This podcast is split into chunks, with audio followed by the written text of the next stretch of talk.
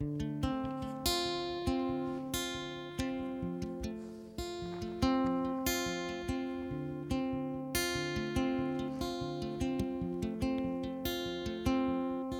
these pieces broken and scattered in mercy gathered,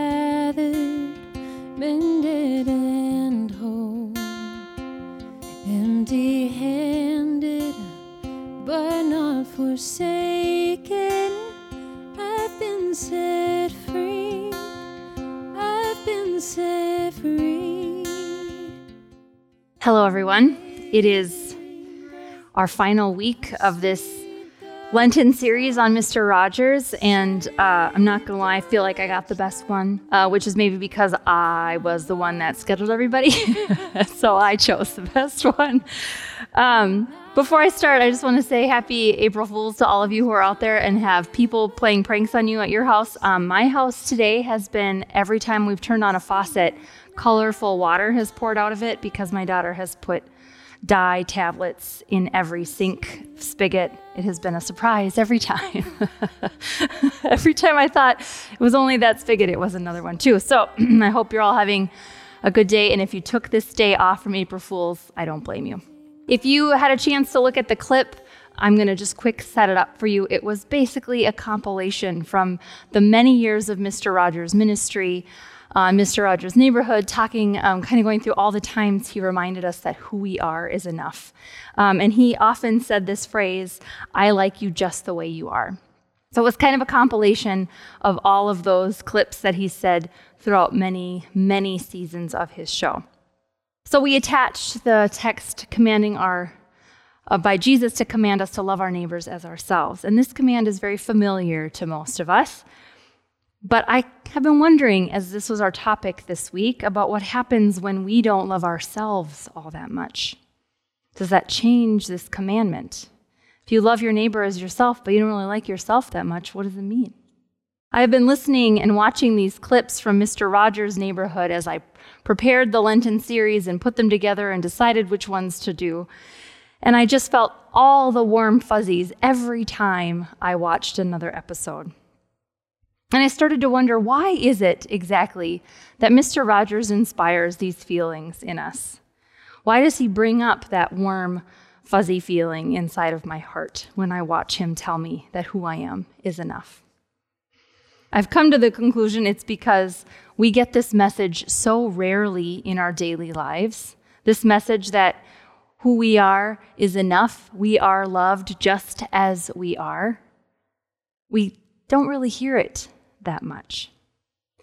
And he says it in every episode more than once, and I feel like it's something I need to hear all the time. I have uh, a yoga studio I'm a part of, and there's one of the yoga instructors. I love taking his classes. I can't take them very often because they are on a weekday during the day, and so if I ever have a day off, I'll try to get over to his class, but he always just says, Oh, beautiful. Natalia, so beautiful when I'm in some pose. And it makes me feel so good about myself. And I love his class precisely for that reason. He just makes me feel so good about being there and trying and showing up for myself.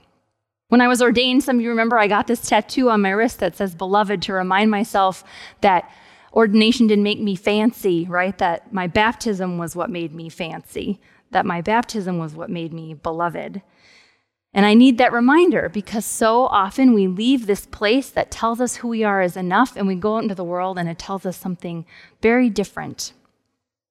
When we don't love ourselves, I think we really limit ourselves. When we don't love ourselves, I think it's much harder for us to love each other. And this is hard work, the work of learning to love ourselves. That phrase Mr. Rogers says, just the way you are, over and over again, is a powerful phrase. Many years ago, maybe 10 by now, I was in a marriage class with a well known therapist. She asked everybody in the room to make two lists. She said, Make one on one side of the page of your paper, a list of people who made you your best self, people who knew and loved the real you. She gave us a couple minutes to write those people down. And then on the other side of the paper, she had us write another list. She said, Make a list of names of people who make you feel the opposite. And then she had us write underneath each list the feelings we felt around those people in each list. So one side for me said things like warm, goofy, happy, accepted, loved, seen. And the other list said things like vulnerable, awkward, eggshell walking, masked, fake, wrong. And then this therapist asked us to consider how often, by percentage, we spend in the feelings in each column. I said, I thought it was about 80 20 for me. And she said, You know, that column with all the good feelings where we are seen and loved, that's abundant life. That is the kind of abundant life Jesus is talking about in John's Gospel, the 10th chapter, where he says, He has come that we might have life and have it abundantly. She said our goal is to get to 100% in that column. And I've been thinking of those two lists and how much time I spend feeling great and not so great in my life. And I think that's why Mr. Rogers makes me feel the way he feels because he tells us over and over again that he loves us just the way we are, that we are worthy of being loved just the way we are. That, as Katie reminded us all the way back in our first week in this series, we are fearfully and wonderfully made by a God who loves us. God loves each one of you, like Mr. Rogers says. He knew what he was doing when he said this every single episode. As a pastor, he knew what people needed, he knew what kids needed to hear every single day. And he knew what God had to say about them. He said, Each of us want to know that we are a lovable person. And what he meant was that we want to know we are loved, that someone knows us and sees us just as we are and loves us just the way we are. So here it is again, if you need it again. You are the only person in the world exactly like you, and I like you just the way you are.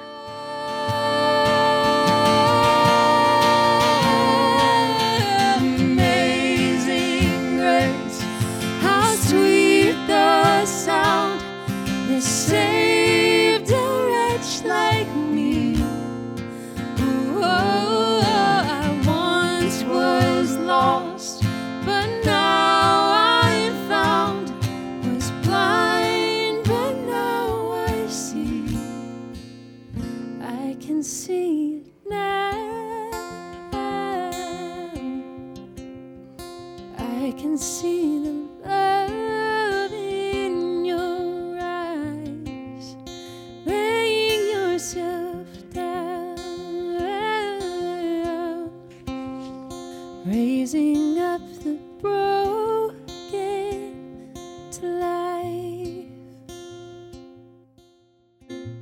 So, you all know me. I like me some activities, not just leaving you sitting all the time. So, if you want to try this same exercise that I did with that great therapist, uh, I think it's good hard work. Not everybody's in the right space for it. So, if you're having a hard time right now, don't don't worry about it. Don't spend any time on this. Save it for later. But if you want to do it, make two lists. One side, people who see you and love you for who you are. On the other side, people who do not see you, who do not make you feel like you. And then add your feelings to each list. How this group of people makes you feel and how this group of people makes you feel. I think it was important for me so many years ago to note the people who made me feel most me, to note that list who looked at me and saw me and loved me for who I really was. In the midst of our current disconnection, it might be a really lovely practice to tell the people they are on this list. You can say, Hey, I made a list of all the people who made me feel the most loved and accepted, and you were on it, and I just want to say thanks. So, if you make those lists, if you do this work, name your percentages.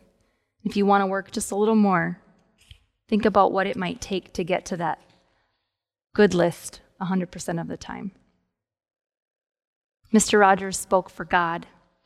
That's what a pastor tries to do, and sometimes we succeed, but in this case, Mr. Rogers definitely succeeded.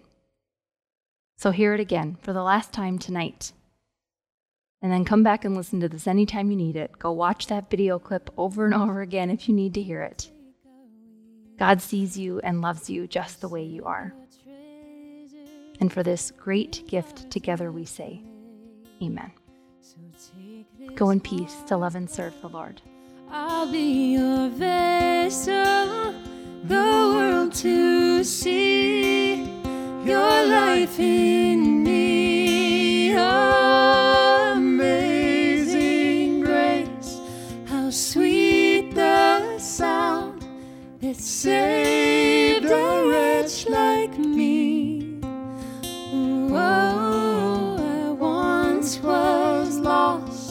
But now I'm found, was blind, but now I see. I can see it now.